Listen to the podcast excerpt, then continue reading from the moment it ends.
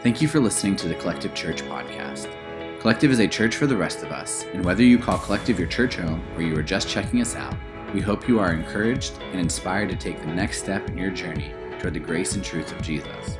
For more information about Collective, you can visit us online at mycollective.church or follow us on social media at mycolectivechurch. Now, let's get into today's message.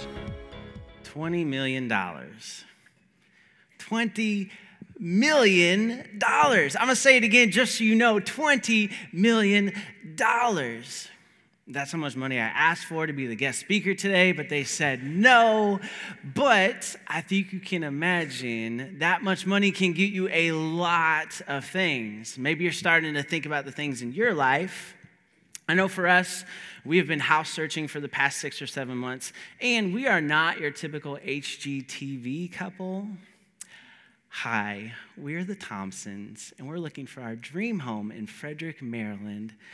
I fix bicycles and work at Petzl Pizza downtown, and I'm the full-time stay-at-home parent, and our budget is $600,000. But if it's perfect, we'll go up to ka-ching, ka-ching, ka-ching for the right house. No, that's not us. Like, where are those unicorns, and how do they live in that life? Just 6 days ago, my wife and I sat down, and we had a very hard conversation. We found a house that we loved. Our hearts said yes. Our heads, the numbers, and our FPU training said no. FPU, Financial Peace University, starts 1 week from tomorrow, 6:30. We would love to have you join us, implement wise financial decisions into your life, and take back control over your finances. But I will warn you, FPU is not easy. We are the teachers of the course, and we struggled because we found a house that we loved, and we wanted to buy this thing. But we looked into the numbers, and the numbers just didn't make sense, and it didn't fit. I'd love to spend a little slice of that $20 million on a house. And if you're thinking about your list, I'll share as far as I've gotten with mine. I want a Jeep Wrangler. I want a 2-door, none of this new 4-door stuff. Give me the OG version. I want burnt orange. I want to take the whole entire shell off, put some big tires on that thing, put on my white flip-flops, and feel the wind blow through my hair. Like, that is a great day. And as a professor, I want to spend my Christmas break and my summer break in Maasai Mara, Kenya, and I want to be a safari cruise driver, taking in sunsets and then laying underneath the stars at night. I would say you haven't fully enjoyed a sunset unless you've been in that East African savanna, the bright blue sky, the sun melting into the golden savanna before you with those famous acacia trees dotting the horizon. That is beautiful. But let's get back to reality here. This is Frederick. We're not in Maasai Mara. So what if I told you $20 million brought you this little nugget of wisdom? Happiness is love. It's kind of a letdown, if you ask me. I mean, that's pretty disappointing, but there is a grant study that's done by the Harvard Medical School, and nerdy academic people like me geek out over this kind of stuff. It's called a longitudinal study. They take the same group of people and study them over a long period of time. And in this case, for over 75 years, they've been looking at the lives of Harvard sophomores from the years of 1938 to 1944. And at that time, Harvard was still an all-male institution, so only males were a part of the original study, and they wanted to determine what attributes and life circumstances lead to both health and happy lives. And $20 million later, they said, happiness is love. And that sounds great, and it came out of the Great Depression, which is a great thing to study coming out of the Great Depression, but, like, come on, you're Harvard. This is one of the finest higher educational institutions in the world. You're supposed to impress us with all these big words that we don't understand and your intelligence. I mean, come on, give out tassels at graduation, not Mickey Mouse ears. When did you turn into Disney? And $20 million, if you're like me, sounds like a really big waste, because of how simple that message is. But I think that we all know just because something sounds simple and is easy to say doesn't mean it's easy to live out in our own lives.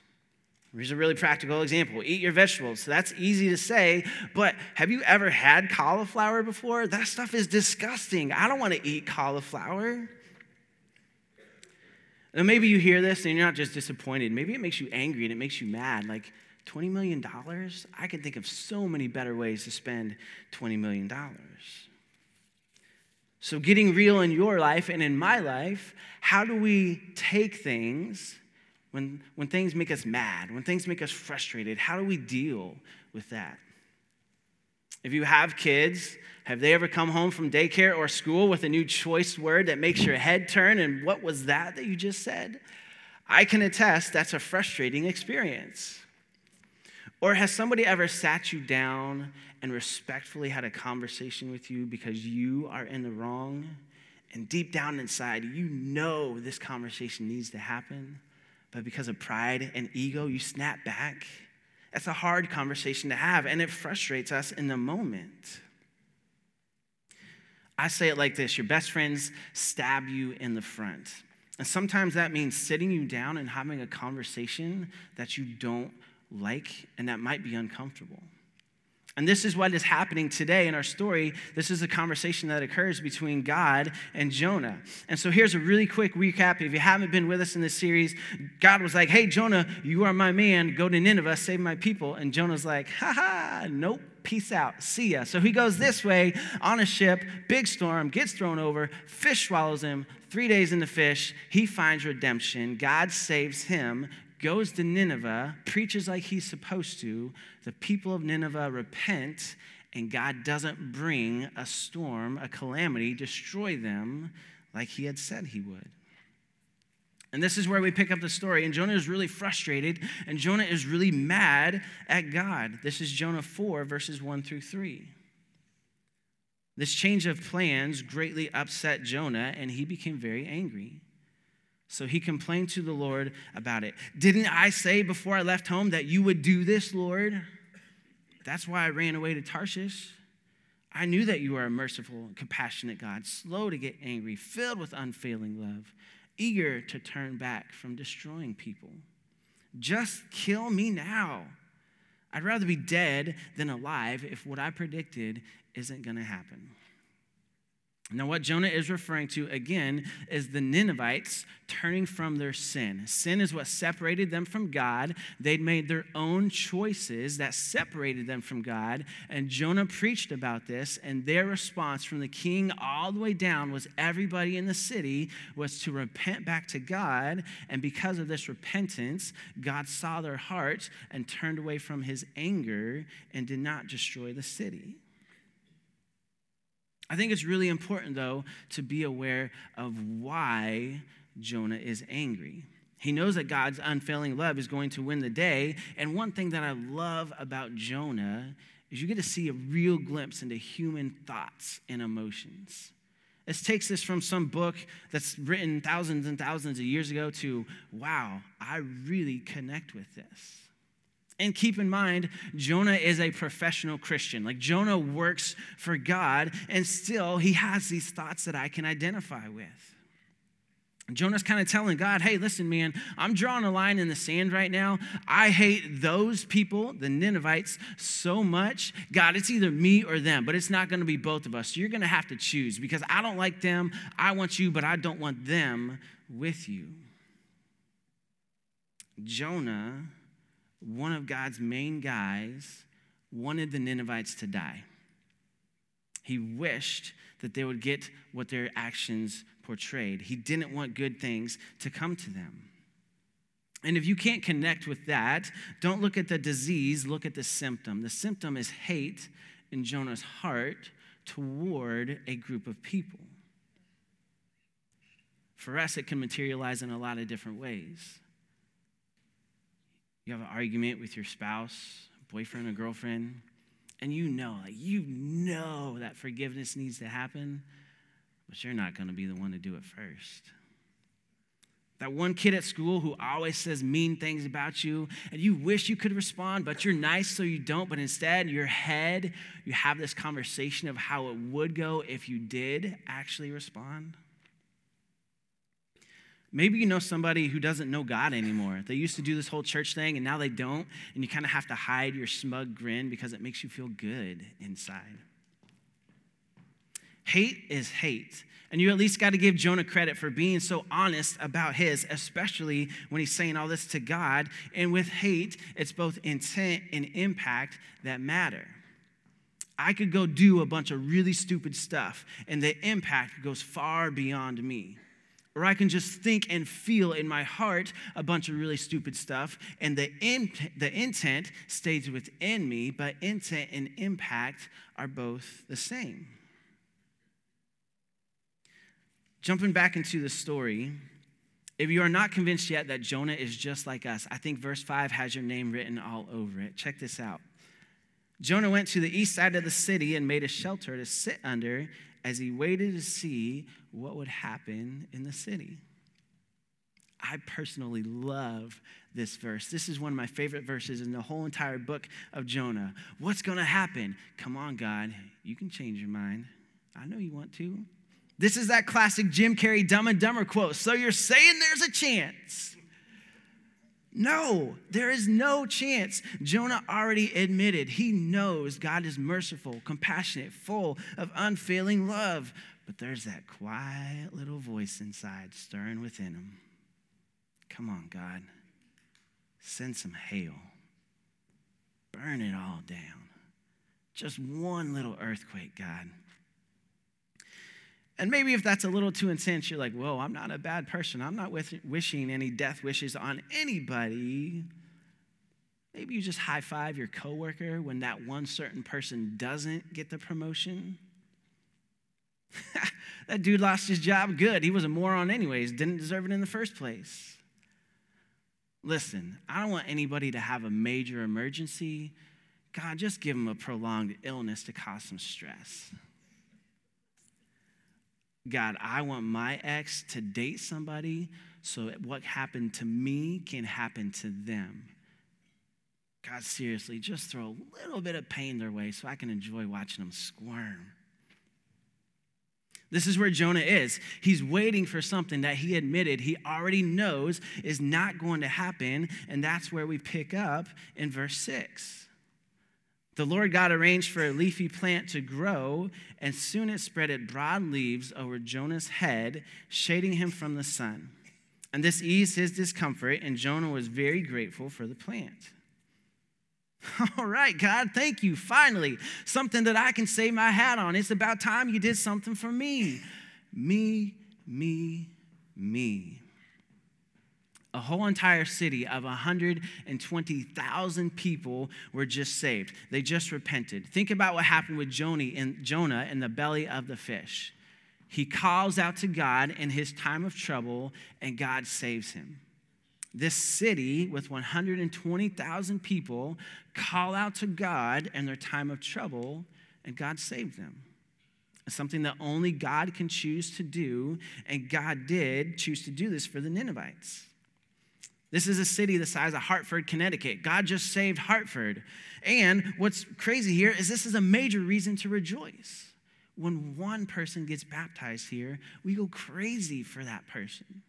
And when you think about the numbers of 120,000 people, it's a little bit mind-boggling. But instead of rejoicing over that, Jonah is finally happy that God has done something for him. But maybe you know the story. If you don't, the plant doesn't last, as we're about ready to see. Verses 7 through 9 are going to be up on the screen. I'm going to kind of move through them here pretty quickly. God calls for a worm. The next morning, the worm ate through the stem of the plant so that it withers away. The sun grows hot. Scorching wind blows. Jonah feels so hot that he is about to faint and wished he could die. And he says, death is better than living like this. And then God talks to him. They have an interaction. God's like, hey, is it right for you to be angry about this plant? And Jonah's actually like, yeah, it is, dude. It's right for me to be angry about this, so angry that I wish I could die. Now, first of all, the point of this plant coming and going away is God is showing Jonah who is in control of Jonah's destiny and also the Ninevites as well. So the worm comes and it takes away the shade, and Jonah is so hot that he is close to overheating physically. but also mentally, he's back in this position where he was in the belly of the whale, where he's starting to think about, I wish I was dead again. And this is a little bit of a harsh transition, but as we'll see in a few minutes, there's not really much left to the story. There's no fairy tale ending. It almost ends just like it is. And if you're here for the first time, or if you've heard the whole entire series so far, maybe you're thinking, well, how do I make sense of this? This doesn't really sound like some of the other love stories that I've heard in the Bible. What am I supposed to take away from this? I think the first thing that's really important to make note of here is that God is big enough to handle your wrath. For all of us in the room today, no matter what our spiritual beliefs are, I think it is really cool how open and honest the Bible is about somebody, a religious guy, being angry at God. And it's not just Jonah. This is a theme that portrays throughout the Bible with a lot of people who love God. Most of the book of Psalms was written by one person, and this one person, his name is David. He's known as a man after God's own heart, and David has similar themes in his conversations with God as well. Psalms 13, God, how long are you going to forget me? How long is my sorrow going to last? Psalm 6, God, my soul is in deep anguish. Psalms 10, God, why are you so far off? Psalm 44, wake up, bro. Why are you forgetting my misery? Psalms 89, where's your great love, God? I've heard about it. I've felt it. But in this moment, it's just gone, and I don't know where you are. If you're mad at God, you can totally be mad at God. You can tell him that you're mad at God. I have before. I've yelled at God before. You can go blow to blow with God. God's big enough to handle your raw honesty, and I would say he wants that much more than some prayer filled with words that you don't actually mean. If God made the universe, he can handle you and me yelling at him from time to time. And there's a difference between blame and emotion, but we don't have time to get into that, but you can and you should take your raw emotions to God. Don't let anybody tell you it's not okay to be angry with God. One of his own people very clearly is. The next application point, and I'll just tell you, this is a little bit hard to hear and learn. You can obey even if you hate what God is asking you to do. And that's a hard lesson. We already know how Jonah felt about the people in Nineveh. And what's really interesting is when you go back and you look at what Jonah preached specifically to them, he preaches death and he preaches destruction. And then he sits and waits for it all to start happening. But those very same things, unfailing love and mercy and grace, those endless second chances that Jonah just received in the belly of the fish, he conveniently leaves out for this group of people he doesn't like. God, thank you for giving me that mercy and grace. That was so great. You're awesome. I love you, but I don't like those people, so I'm going to leave that part out. He's very reluctant to obey, but Jonah still obeys. And this is a comfort thing. We don't like getting outside of our bubble, of our comfort zone. It makes us feel weird. We don't know what to do. I'll just give you a hint. If you follow God long enough, he's going to ask you to get outside of your comfort zone. It happens. And for us, me and my wife, Rachel, it happened when we were trying to decide whether to move here to Frederick or not. I was in Ohio for my doctoral program, and we knew that time was coming to a close, and it pretty quickly came down to Frederick or Johnson City, Tennessee. I loved Johnson City. It became my home, my people, my culture. I had the inside track on a tenure track position in the communication department at my former institution from undergrad. But beyond that, I just really love Appalachian life. I love it. And I remember, still to this day, I remember the first time I became true East Tennessee material. I wasn't born there. I was a transplant, but I went to church with this girl named Lena. And first of all, you would say Lena, but it's Lena. So I went to church with Lena, and she was telling me all about this boy that she'd started dating, how much he loved God, and she was smiling and giggling on cloud nine. And my response was, did your ma take to him real good? And I stopped, and I was like, what just came out of my mouth? What is happening? that's the first time that I realized that, like, me and East Tennessee, we're not dating anymore. This is a serious relationship between the two of us. And listen, we're cool. I like it here. We love Frederick. But if you want to see a whole nother side of me, first of all, I need more y'alls and a whole lot more ain'ts coming out of y'all's mouth, all right? I need accents that are so thick, you need me to translate what is being said for you. Done need to get the oil changed in my car, get them tires rotated, get out my pen and start taking some notes on this here sermon. And yes, pan is a 2-syllable word, just to let you know. Serve me up a little bit of grease for my side of bacon, please. And them teeth y'all got, don't brush them. Just lose a little bit of them. Make me feel better. Now listen, we're saying this in jest and it's in fun, but if you want to see a whole nother side of me and a real heavy accent come out, just cross that state line with me down into Tennessee. I was going to live, work, and retire right there.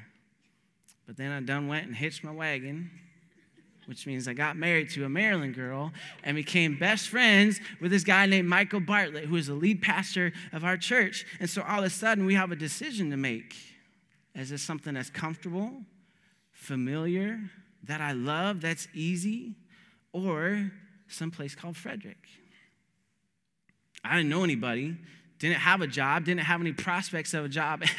And oh, by the way, God, have you seen those house prices? That's insane. You better quadruple my salary that I'm not getting as a student to be able to afford to live in that place. But God said go, and we did. And here we are. And God showed up in ways that I didn't even know I needed him to show up in. Sometimes it's not easy. But maybe God's asking you to get outside of your comfort zone. Our third application point is this, and if you don't take away anything, I really want you to understand this. God's grace and mercy are not contingent on how we feel about the people in our life. His endless second chances that he gives, not contingent on how we feel about the people in our life. God asks us to forgive and pray for the people in our life who we don't like, who have hurt us, and who betray us. When we see Jonah's anger, it is very simple to say that he prioritized himself. And God, as long as you give me shade and we're cool and I get what I want and I'm comfortable, then that's great. But as soon as that shade goes away and things get uncomfortable and life gets hard, I start to focus on those people again and how much I hate those people. And God, you better choose one or the other. Let me ask you something. All of us in the room today, who is it, if they walk through those doors right now, would make you want to get up and leave? You know the feeling. The room gets a little bit hot all of a sudden. Blood rushes to or away from your cheeks, your lips pursed tight. You stare a hole right through whatever's in front of you that you're looking at. Who's that person? Somebody who did you wrong, introduced you to a habit that you can't kick, a lifestyle that you wish you could kick, but you can't.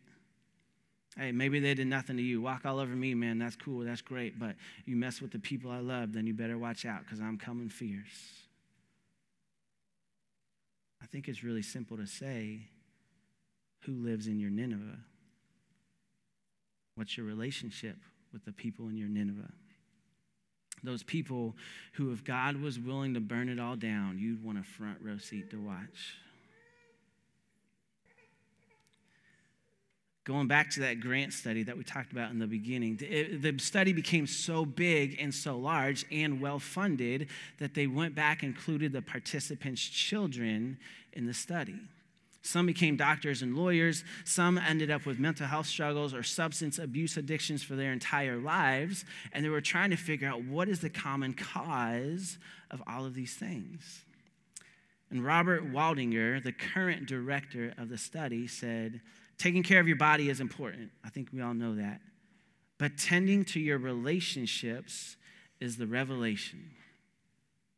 The closer the relationships, the more that relationship matters, more than money or fame or prestige as a determinant of a joyful life. Ain't that something? Those close relationships, the people who can and who do hurt you the most, those are the ones where science is proving what the Bible teaches, where we need grace and mercy and unending love the most. Ha-ha, you're thinking I'm off the hook. I don't have any problems with the people that are close in my life. It's just those second-tier morons, and they don't matter anyways because I don't actually care about them. See you next time, preacher dude. The guy who was in charge of the study for the previous 30 years summed up the study: relationships, relationships, relationships. Loneliness kills. Looking back at the story with Jonah, it's not a fairy tale. We do not know how the story ends. Jonah could have, over time, developed trust and a great relationship with the people in the city of Nineveh. Jonah could have died out in the desert immediately after the story ends. We don't know what the outcome is. The story's over. It's been written. He put the pen down and closed the book, and that's it.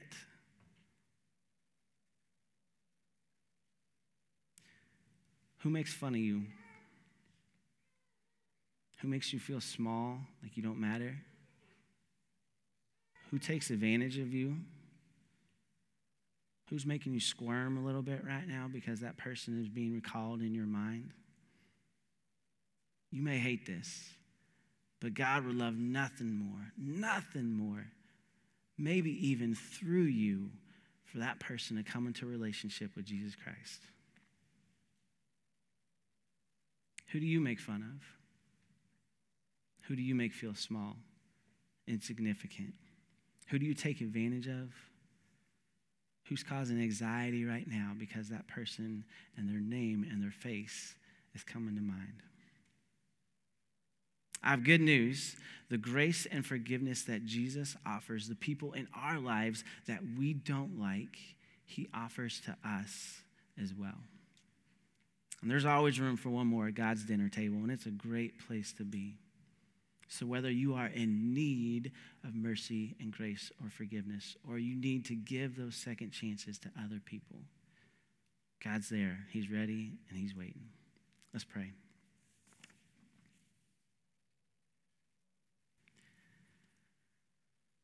God, we love you.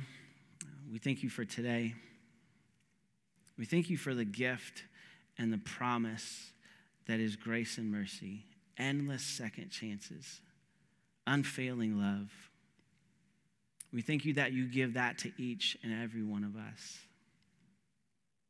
God, I pray that we are courageous enough to offer and extend that to the people in our lives where it's needed most. In your son's name, amen.